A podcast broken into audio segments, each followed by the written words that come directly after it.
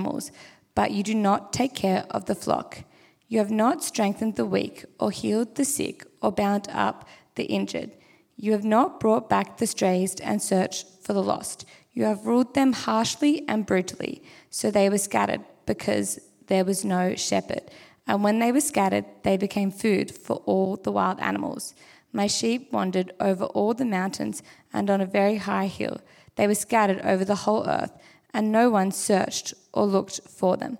Therefore, you shepherds, hear the word of the Lord. As surely as I live, declares the sovereign Lord, because my flock lacks a shepherd, and so has been plundered, and has become food for all the wild animals. And because my shepherd did not search for my flock, but cared for themselves rather than for my flock. Therefore, you shepherds, hear the word of the Lord. This is what the sovereign Lord says I am against the shepherds, and I will hold them accountable for my flock. I will remove them from tending the flock so that the shepherds can no longer feed themselves. I will rescue my flock from their mouths, and it will no longer be food for them. For this is what the sovereign Lord says I myself will search for my sheep and look after them. And our second reading tonight is from Matthew, uh, Matthew chapter 9.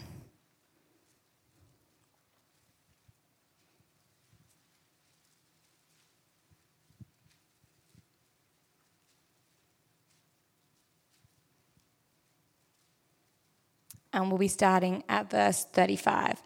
Um, so, Jesus went through all the towns and villages, teaching in their synagogues, proclaiming the good news of the kingdom and healing every disease and sickness.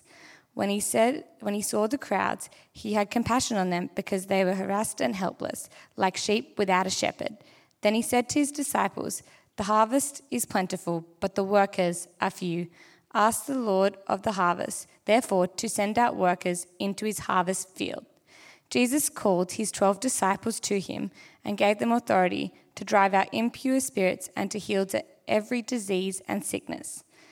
These are the names of the twelve apostles. First, Simon, who is called Peter, and his brother Andrew, James, son of Zebedee, and his brother John, Philip and Bartholomew, Thomas, and Matthew the tax collector, James, son of Alphaeus and Thaddeus, Simon the zealot, and Judas Iscariot, who betrayed him.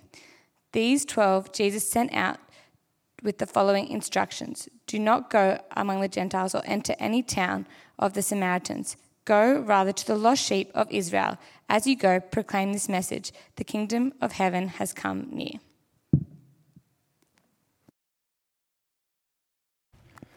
Well, good day, everyone. Uh, if we haven't met, I'm Dave. I'm one of the um, pastors here at church. I hope you've had a good week, um, Christmas and whatnot. Um, the highlight of the week for me, by far, as I'm sure it was for all of you, uh, was the Ashes. Do we have any cricket fans? Any? Any?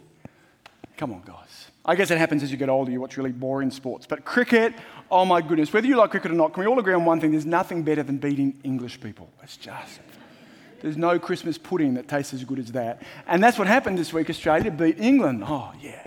And uh, um, we did it at, at the, the, Melbourne Cricket Ground, which is where the Boxing Day Test is played every year. I, I want to talk to you about the MCG. Um, that's Australia's biggest stadium. It fits 100,000 people. Yet, I discovered this week the record for the, for the MCG was not um, a sporting event uh, or um, a music event or anything like that. Uh, rather, in 1959, 100 and uh, 43,000 people, the record, um, crammed into the MCG to see this man. Now, does anyone know who that guy is?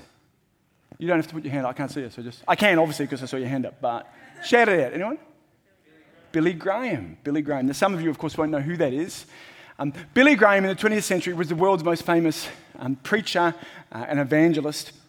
He spoke to more people about Jesus than anyone else in history, hundreds of countries, millions of people. In 1959, a group of Australian churches got together and invited him to come out and speak at all the capital cities over a 10 week period. Um, what happened in those 10 weeks actually transformed the country in a way no one could have expected. The numbers alone are staggering to comprehend.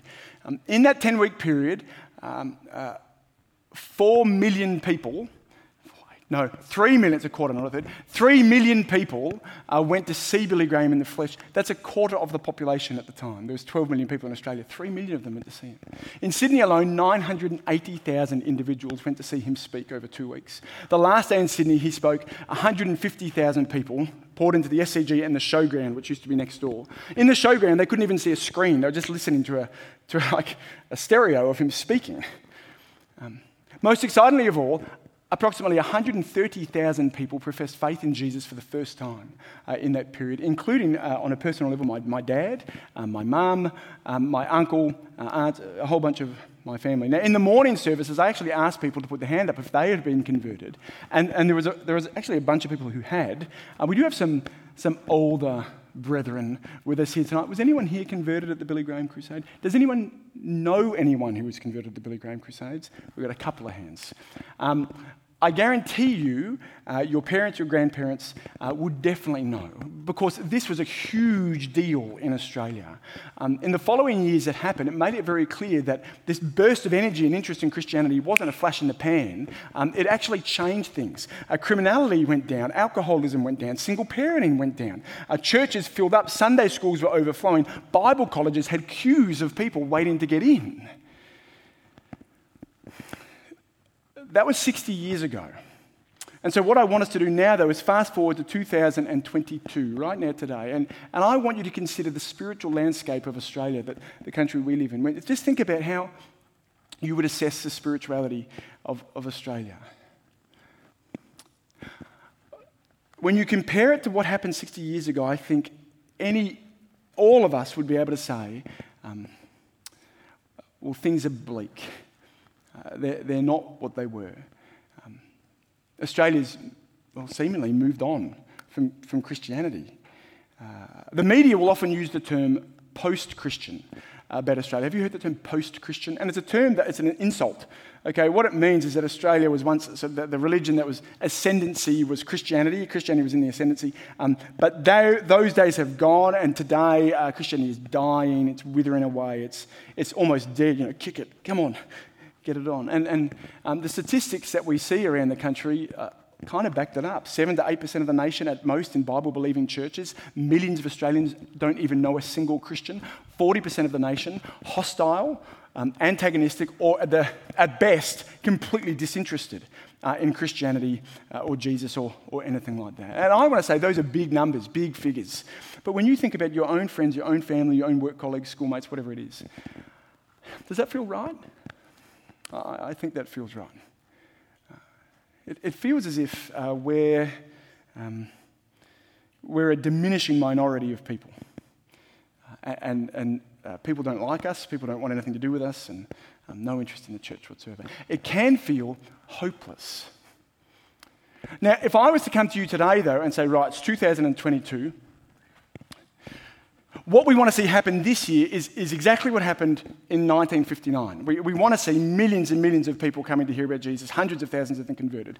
Let me ask you, whether you're a Christian or not here today, if, if we wanted to see that happen, what do you think we should do?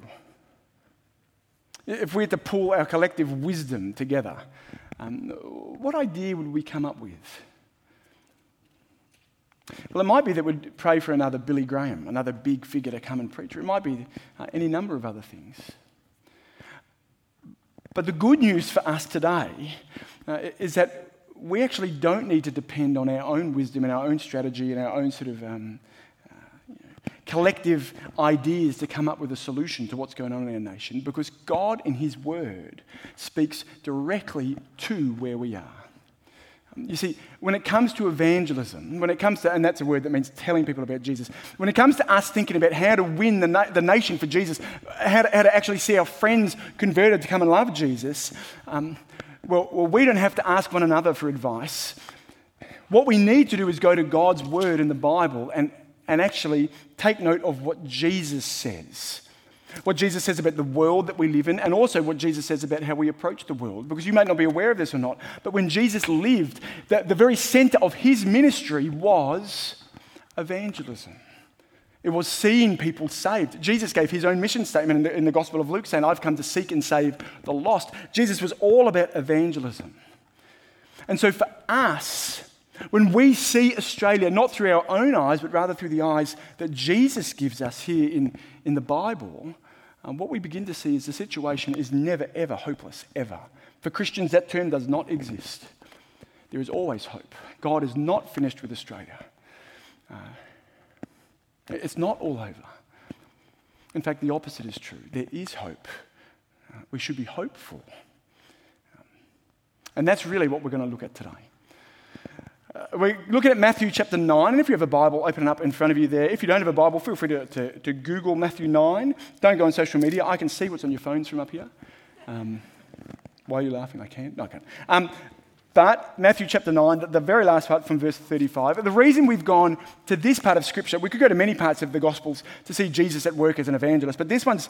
Um, I chose this one deliberately because not only do we have an insight here into Jesus as the evangelist, the way he views the world, the, the problems that he identifies, the solution that he uncovers for us, but also um, Matthew 9 is a kind of pivot point of the Gospel of Matthew. Up until this point, Matthew's Gospel has been primarily focused on presenting Jesus as king. Have you ever looked at Matthew 1 before, you know, that big genealogy of Jesus, and wondered, what is that doing there?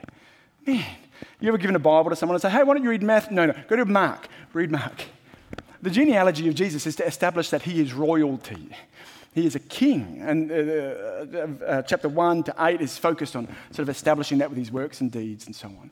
But here in Matthew 9, whilst Jesus continues to focus on presenting himself as king, something else happens. He, he, he starts to include his disciples for the first time in what's going on.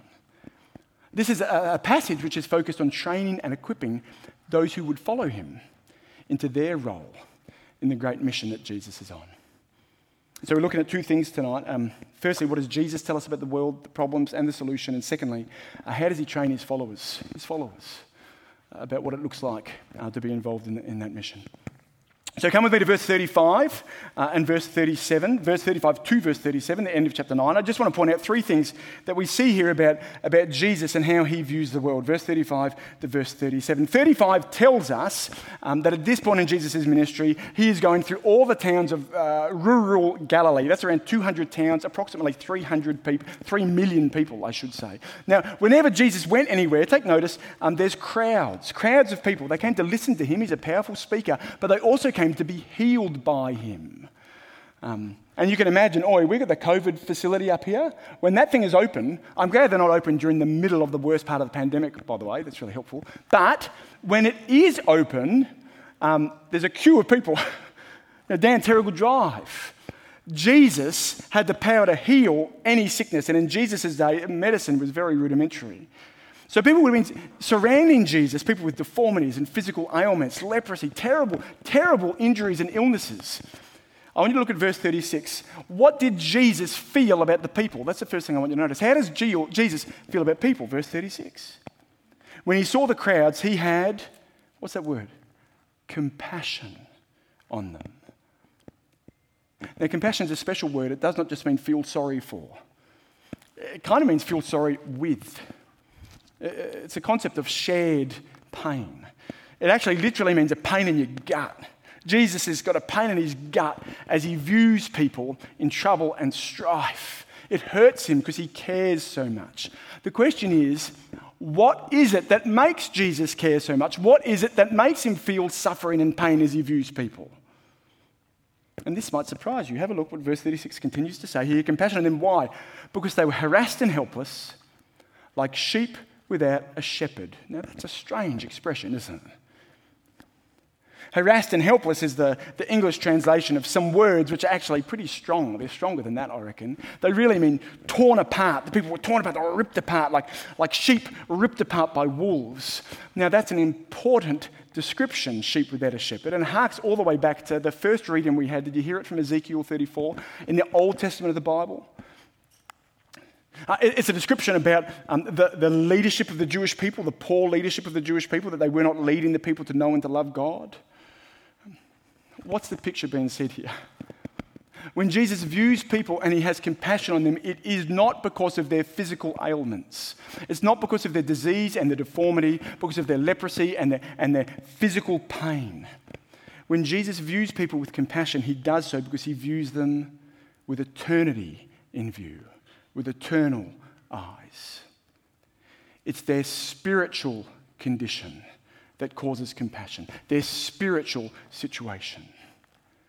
Because these people have been so poorly led that is a combination of poor leadership and their own dedication, like our own, to sinfulness, rejection of God, they are spiritually lost, spiritually dead, in spiritual darkness.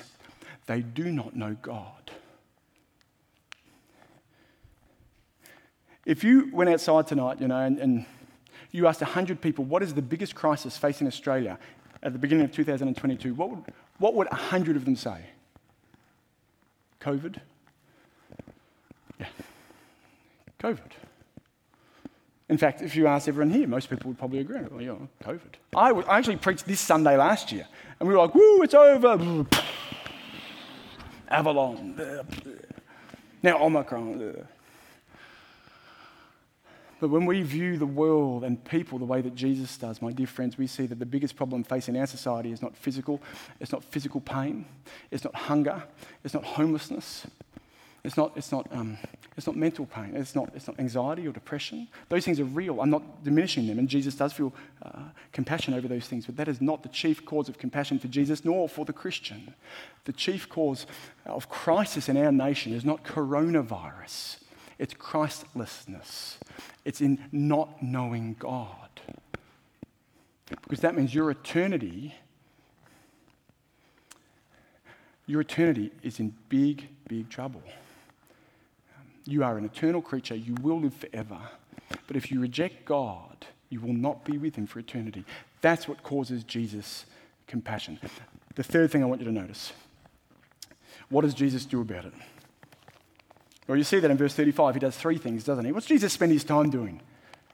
Well, um, we're told three things. He teaches, he preaches from the Bible um, in synagogues, uh, he heals and, and he, he cures people, but also, I want you to focus on that main thing in the middle there. He proclaims the good news of the kingdom. The good news of the kingdom. And that's what I want you to focus on there the good news of the kingdom. Now, what's that actually mean? We don't have time to flesh out the idea of kingdom uh, in too much detail. I'd love to invite you to tomorrow, though, if you're free Monday and Tuesday. We're really going to focus more and more on these sort of subjects and topics. Um, but let me try and summarize what Jesus is saying here, what Jesus proclaims when he proclaims the good news of the kingdom. Um, it's what we in Christianity call the gospel. And the gospel as many of you know, is literally translated as good news. It's a Greek word. Um, the word of proclaiming the gospel, does anyone know what that word is? Evangelism, that's the translation of evangelism, tra- uh, proclaiming the gospel. The good news, the gospel is that God has promised a kingdom and a king.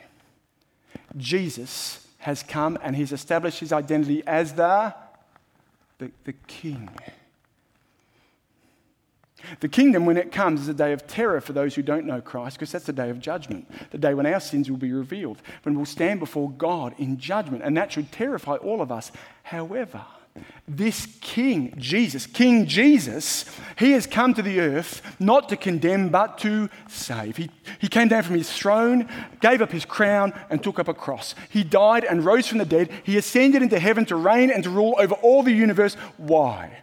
So that those of us who trust, who believe, um, who repent and have faith, we are safe and secure in his loving, royal arms.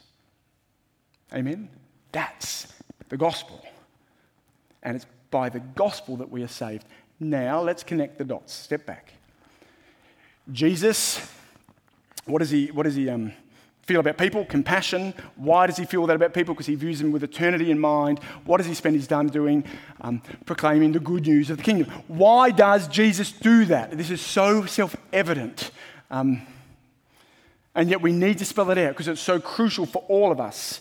Jesus spends his time proclaiming the gospel to lost people because the gospel is the only hope we have.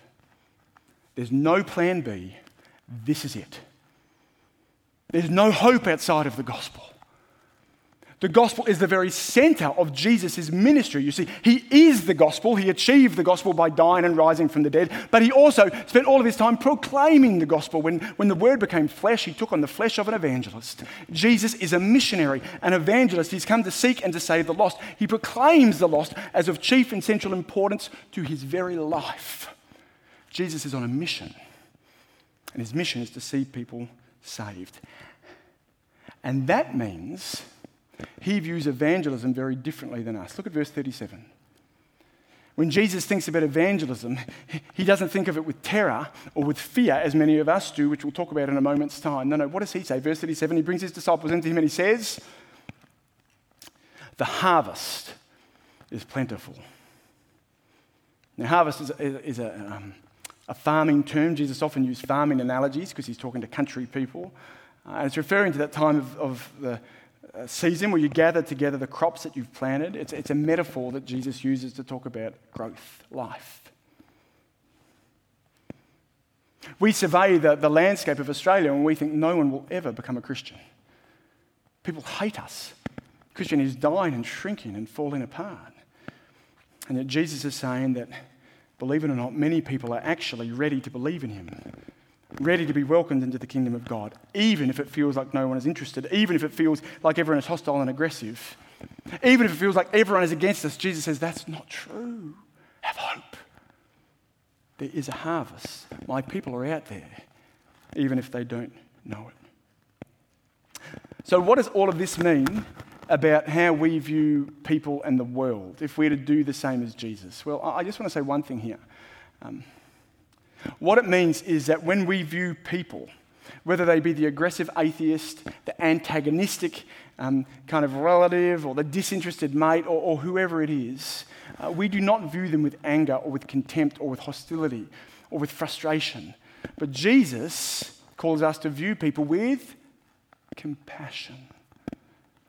And that means when you view anyone who's not a Christian, we're to view them with compassion, even if they don't feel like people you want to be particularly compassionate about or even need your compassion. I want you to think of the most successful person you know who isn't a Christian. They need your compassion because they don't know Christ. I want you to think about the most abundant, the most wealthy, the richest person that you know. They need your compassion because they don't know Christ. I want you to think about the most frustrated and painful person that you know who is not a Christian. They need your compassion because they do not know Christ. At Christmas lunch, I uh, had the opportunity to have my in laws over. It was. Uh, mm, mm. My. Has this been streamed? Oh, they're not watching. My in laws are Italian. The food was good. So we sat there at the kitchen table, uh, the, the, the, the, dining table, I should say, and beforehand, my wife said, okay, we had an agreement. Um, we're not going to talk or engage in any sort of heated conversation about anything, politics, blah, blah, blah, whatever it is. And we're going to save our kind of, you know, um, our talking energy for Christianity topics, for, for the Bible topics, for God things that will evidently always come up. Um, I held to that agreement for at least 90 seconds. Um, the conversation went from um, um, climate change, definitely my fault, um, uh, uh, transgenderism, I'll leave it, um, COVID, COVID, COVID, uh, racism, uh, COVID, and eventually God. Um, and who could be stupid enough to believe in God? I've been trying to talk to these people for 10 years about Jesus. And I sat there going, You're you kidding? I was so angry. I was so angry. I was so angry, I went and and I did the washing up. I was that angry.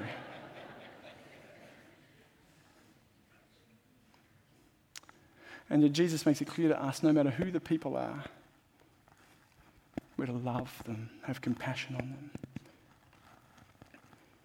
They're not beyond hope, they're not beyond help. And so here, um, as Matthew chapter 9 turns into Matthew 10, has my microphone been really annoying? Just to me. I'll just leave it.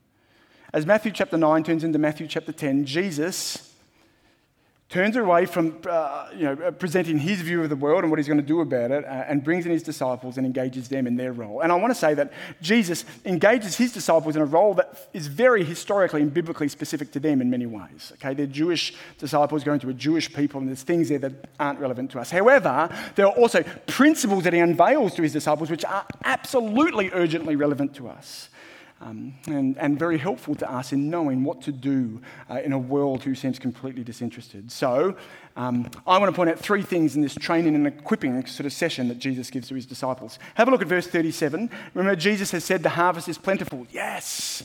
However, He then makes clear there's a problem. The harvest is plentiful, but the workers are few.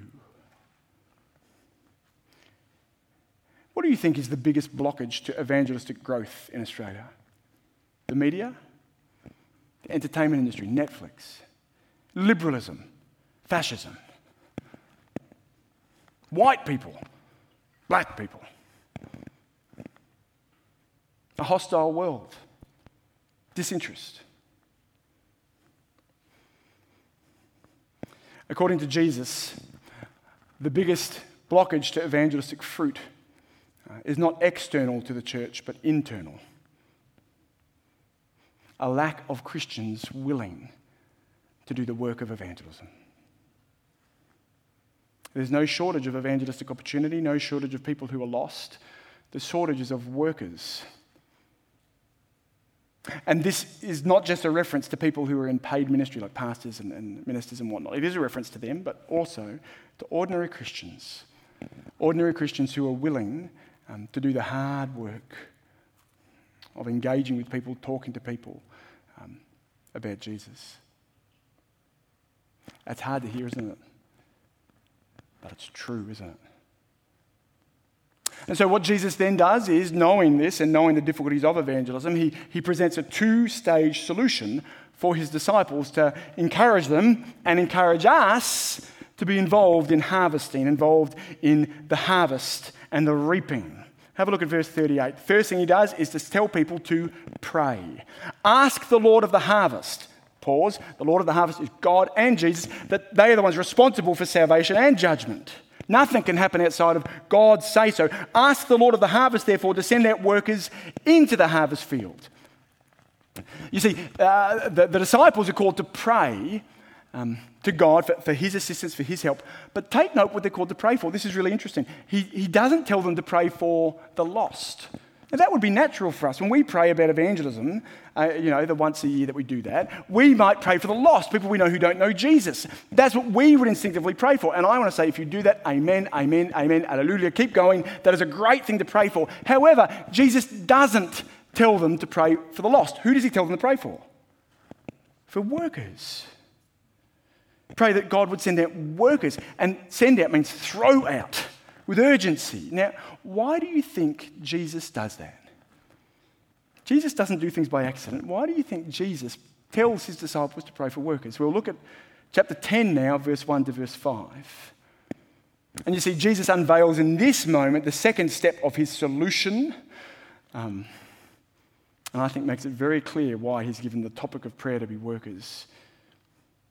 In chapter 10, verse 1 to 5, what we read is that Jesus, after telling his disciples to pray for more workers, then immediately sends them out as the very workers they were just praying for.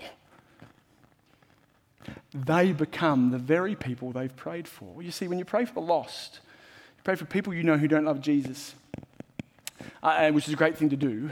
Um, well, it's, it's, it's easy to sort of disassociate yourself a little bit like that. Now, don't stop doing that, but I want to say uh, that's what can happen.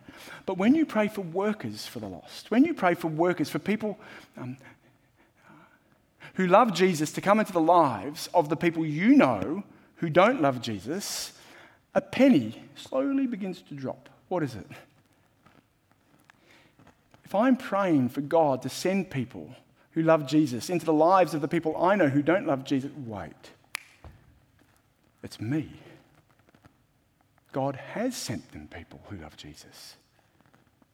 I'm the worker, not me, you. We're the workers. The heart of Jesus' ministry on earth is the gospel, make no mistake about that. And for his disciples, well, some people would argue that, that the role of evangelism is solely re- uh, reserved for people with the gift of evangelism. Or some people would argue, well, well, well, hold on. Jesus' directions of evangelism here, they're saved just for the apostles in the apostolic era. They're, they're not for ordinary Christians like us. But I want to suggest to you, do more than suggest, strongly suggest, that it is not possible to follow Jesus as your king to follow in his steps, to walk the way he walked, to imitate him as the Bible commands us to do, without growing to value the very things that he valued, without having your life shaped by his character, without viewing the world the way that he does, without desiring the lost to be saved the way that he does, without loving the lost the way that he does, without caring so much about them, you are willing to put your reputation to death in order to see the lost saved. Because that's what your king has done for you. And when Jesus calls his people to follow him, he calls them to live their lives the way that He has. And when we do that, you see, that's when extraordinary things happen. Our lives can never be the same. In northern Africa, there was a, a leper colony of people with leprosy, a terrible disease, um, uh, contagious and, and, incurable, certainly at the time, and had soldiers stationed around this colony, this, this village that was created specially for people with leprosy. But the soldiers were positioned there not to keep people out, but to, to keep the lepers in. Once the people went in there, they never got out because if they got out, other people would catch it. So inside, they developed their own community shops and a little village, farms, wells, a graveyard. However, some local Christians asked the very, very obvious question um, who will share the gospel with them? Who will do that? Well, they, they didn't buy a book and throw it over the wall. They didn't send an aeroplane to drop leaflets in two young men, probably your age, went in and they never came out. History tells us, and when I say history, I don't mean even that long ago, of Christian men and women who sold themselves into slavery for life in order to reach slaves with the gospel. Not even that long ago, we have stories of men and women, young men and young women, who, when they went overseas on the mission field to tell people in far flung lands about Jesus, their luggage was a coffin. So final was their departure. They were not coming back. And so they stored their goods in the place that they would lie when they were dead. What is it that can make people do such extraordinary things? Like we can't even get out of bed what is it that can make people do such extraordinary things? Following the King. Loving Jesus as your Savior, but following Him as your King. See, evangelism is an intrinsically godly, holy, sanctifying activity, and there's very little that can compare to it. And so I want to say we've got here these kind of two perspectives unveiled for us by Jesus how Jesus views the world, the lost, the gospel, and how he tells his disciples to do it. And you can sort of see they're one and the same. You know, Jesus is encouraging his disciples really then and now to view the world, the gospel, and the lost in the same way as he does. And so the take home from this passage is a pretty simple one, really, isn't it? We just need to step back. If, we're a Christian, if you're a Christian here today, the take home from this passage is pretty simple, which is get to it. Get out there on the king's business. You are called and sent on behalf of the King of Kings. Let's go into the harvest field and see people won for Christ. Let's evangelize. Now, it sounds so simple, doesn't it?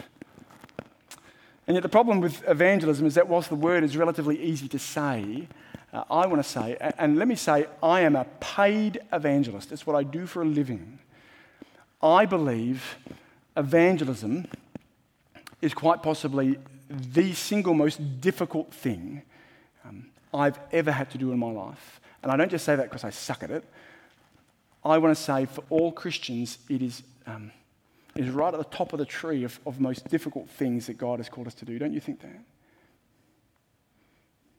I speak to people about evangelism, uh, different demographics and races and cultures.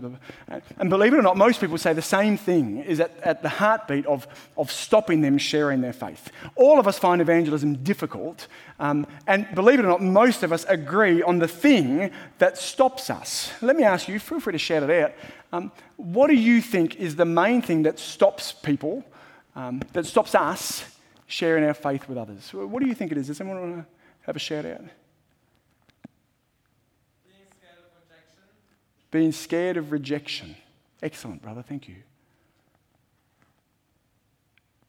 You know what? You won't top that because that's it. So, being scared of rejection. And I want to say there's legitimate fears at play in all of us. It's fear of rejection, fear of not knowing what to say, fear of destroying the relationship, fear of going too far, fear of X, Y, and Z. There's a bunch of things that legitimate fears that we have in evangelism. And yet, I actually believe all of those fears spring from a bigger one, a bigger fear that all of us have, all of us are actually enslaved to. And that is the fear of people. The best word to describe it is a fear of humiliation in front of people. You see, humili- humiliation is a word that means shame and embarrassment.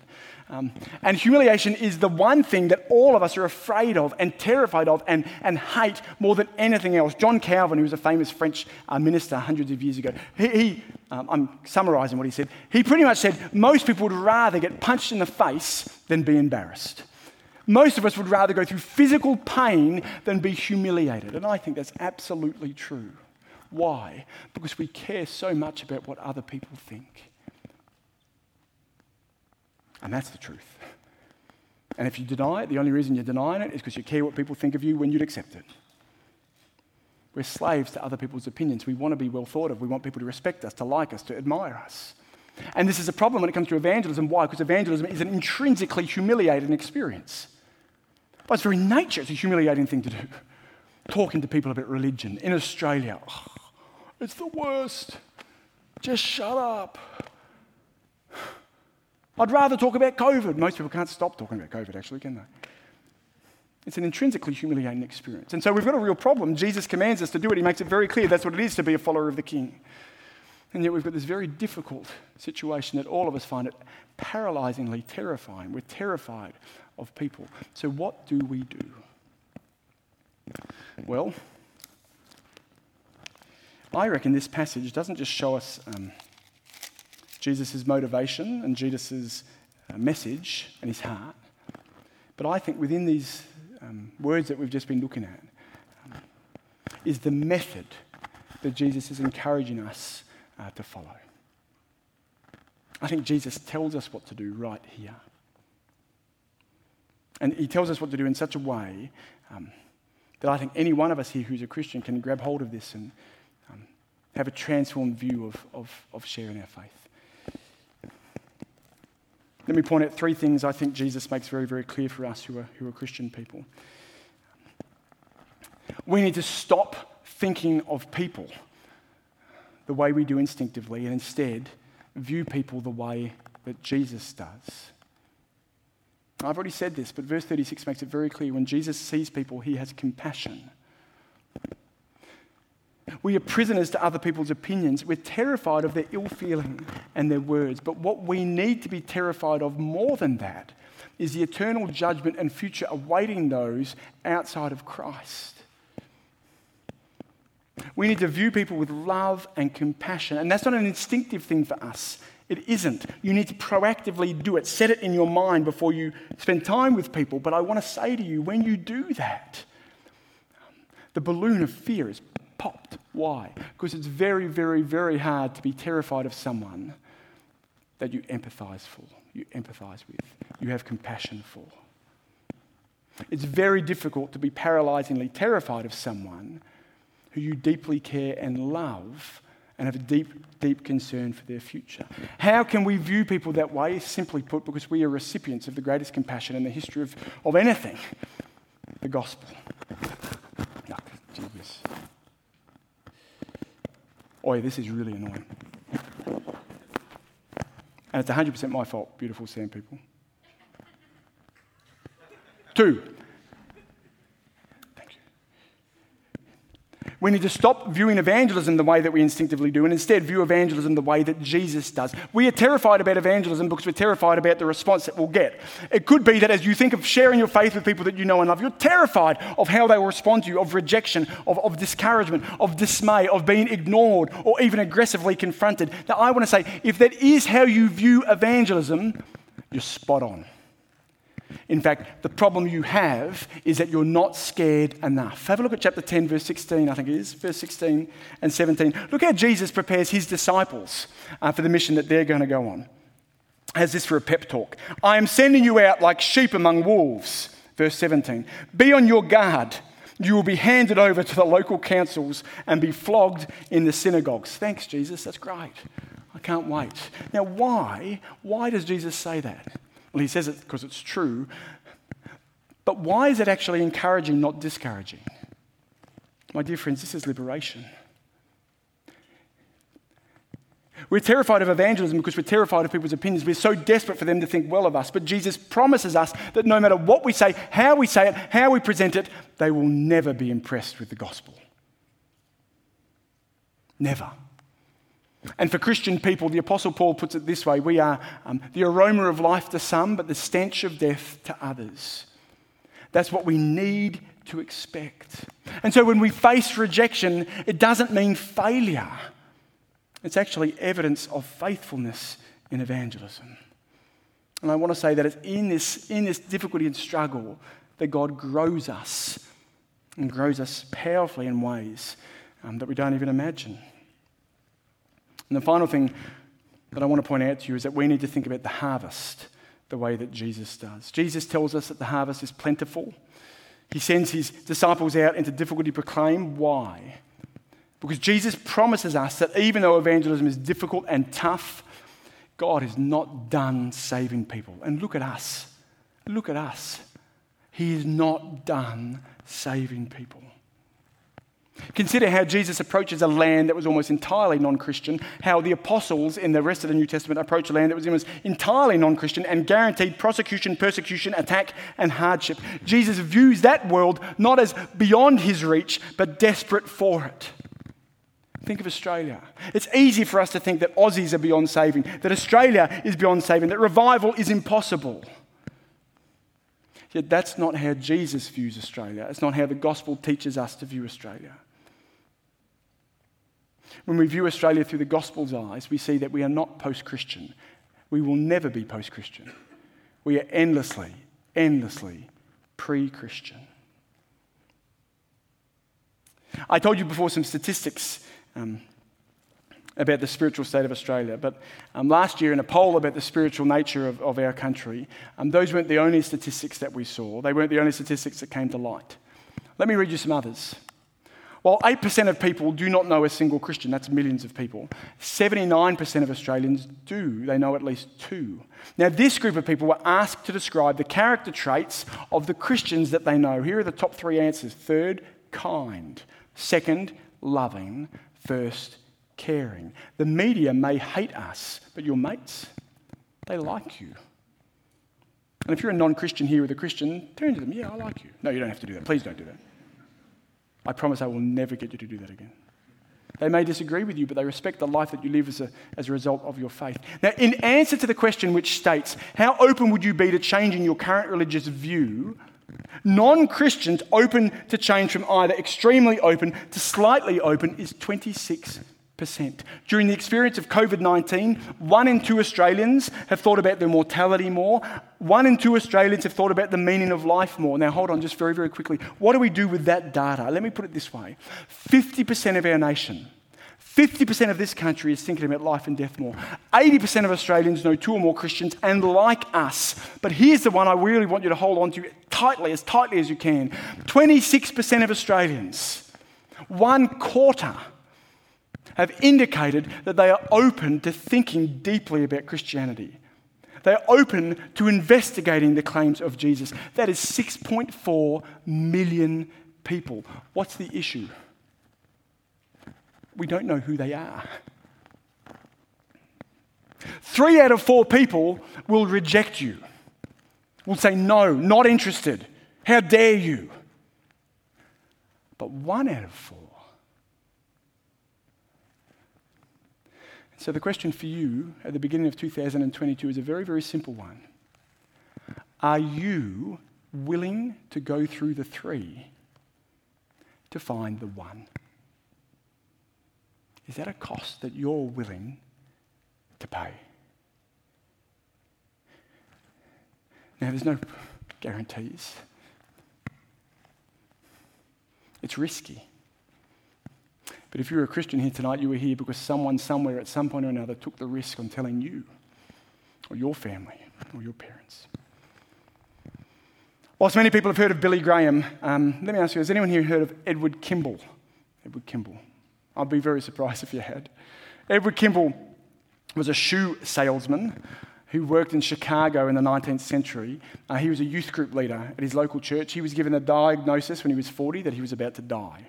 Uh, and so he felt a burden to evangelize all the boys in his youth group. Uh, one of them was a boy called Dwight, and Dwight uh, was a young man who was completely disinterested, quite antagonistic, but eventually, um, uh, after reading the Bible and evangelizing him, Edward um, saw Dwight become a Christian. Dwight's full name was Dwight L. Moody. Has anyone heard of Dwight Moody? Slightly more. In the 19th century, he was the Billy Graham of that day. Now, just follow this along as I quickly zip through this. Let me, let me. Dwight Moody went to England to preach, and while he was there, a man called Fred Meyer was converted. Later, Meyer returned to, uh, to America to return the favour, and while he preached, a man called Will Chamber was converted. One of Will Chamber's mates was a guy called Billy Sunday, and Billy Sunday was a professional baseball player, and he became a Christian through Will's witness, and then Billy Sunday became the most famous evangelist in the world in the first half of the 20th century. He raised up other evangelists with him, one of whom, now check this name out, we don't name people like this anymore, one of whom was called Mordecai Ham. Oh, you got a pet pig? Mordecai Ham. Now, Mordecai Ham wasn't much of a preacher or an evangelist. He tried his best, but he didn't see much fruit. However, in 1924, at a small old school tent revival in Charlotte, North Carolina, a young, lanky boy, a teenager, by the name of Billy Graham heard Mordecai Ham proclaim the gospel. And Billy became a Christian. 25 years later, he would preach in Sydney, where my dad was converted. And my dad was the first Christian in his family, but not the last. The entire trajectory of my family's eternity was shifted and changed, transformed. Very few of us in this room will be Billy Graham but every single one of us can be Edward Kimball. Just ordinary Christians following an extraordinary God, sacrificing their reputations, going through the three to find the one. So let me ask you at the beginning of 2022, I don't know what your resolutions are, but let me ask you if you are a Christian here today, will you go into the harvest field today? Will you reach out with the good news of the gospel the people you know who don't know Jesus this year? I'm going to close our time together in prayer, just as Jesus commanded us to do. And what I want to do is um, ask you, if you're a Christian, um, to think of four names of people you know who don't know Jesus. Um, and I'm going to give you an opportunity to pray for them, pray for the lost, but also to pray for you as a worker and for other workers. And I want to challenge you as we do that um, to, to allow God to lay that burden on your heart, to actually press forward in this, to see revival in Australia this year. Let's pray to our great God. Father, we thank you so much for Jesus. Uh, Jesus died and rose from the dead. He ascended to heaven with our name on his lips. He did that for us so we could be saved. Lord, we pray for revival in Australia for millions of people to become Christians. Specifically, Father, we pray for the following four people in our hearts.